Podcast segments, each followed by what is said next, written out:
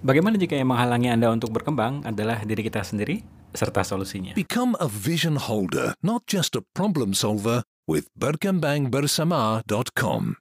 Perkenalkan nama saya Rahmat Barus MBA, saya seorang Certified Facilitator Law Attraction, Master Praktisi NLP, serta fasilitator Anda di podcast kali ini.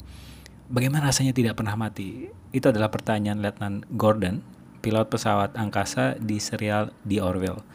Jadi awalnya saya kira ini komedi, yaitu percampuran antara uh, apa namanya serial ruang angkasa dan komedi. Namun banyak banget pelajaran keren di sini, karena ini ditulis oleh Seth MacFarlane, pencipta kartun Family Guy. Saya kira wah ini pasti komedi juga, ternyata enggak. Keren, keren, keren. Dan ini bisa dipertimbangkan buat anda tonton terutama yang suka dengan kisah-kisah luar angkasa. Nah, saat ditanya oleh Lieutenant Gordon tadi, sebuah entitas yang sangat maju bernama Dinal, dia menjawab, menjadi immortal itu Anda akan sangat mudah menciptakan realita versi kita. Namun sebelumnya dia juga menjelaskan bahwa untuk bisa menciptakan kenyataan versi kita sendiri, kita perlu bersatu dengan kosmos tidak ada lagi penghalang bernama identifikasi yang kaku mengenai siapa diri kita. Oke, podcast kali ini agak-agak unik temanya. Um, coba saya terangkan dari sisi pengalaman saya saat menangani klien.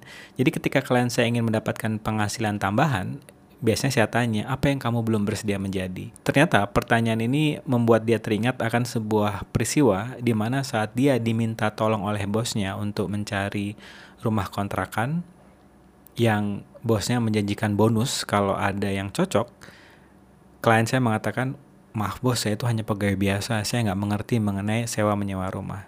Nah di sini Anda mungkin semakin menyadari bahwa KTP kita adalah penghalang, lebih tepatnya di keterangan pekerjaan, yang mana kebanyakan orang di luar sana itu selalu menjadikan pekerjaan kita di KTP tersebut adalah sebuah hal yang kaku, tidak bisa dirubah, sehingga rezeki-rezeki yang datangnya dari arah berbeda, tidak sesuai dengan profesi kita itu tidak kelihatan.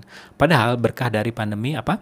Satu-satunya yang permanen adalah perubahan itu sendiri. Nah, setelah mendengarkan penjelasan saya, klien saya tadi bersedia membantu bosnya mencari rumah kontrakan. Eh, ternyata ada yang cocok, dan akhirnya dia mendapatkan bonus. Nah, ini tidak akan dia terima kalau dia masih memegang teguh kalau dia tuh hanyalah seorang pegawai biasa dan tidak mengerti mengenai sewa menyewa rumah. Nah, apakah Anda sudah siap menjadi apa saja yang diperlukan untuk merubah kehidupan Anda?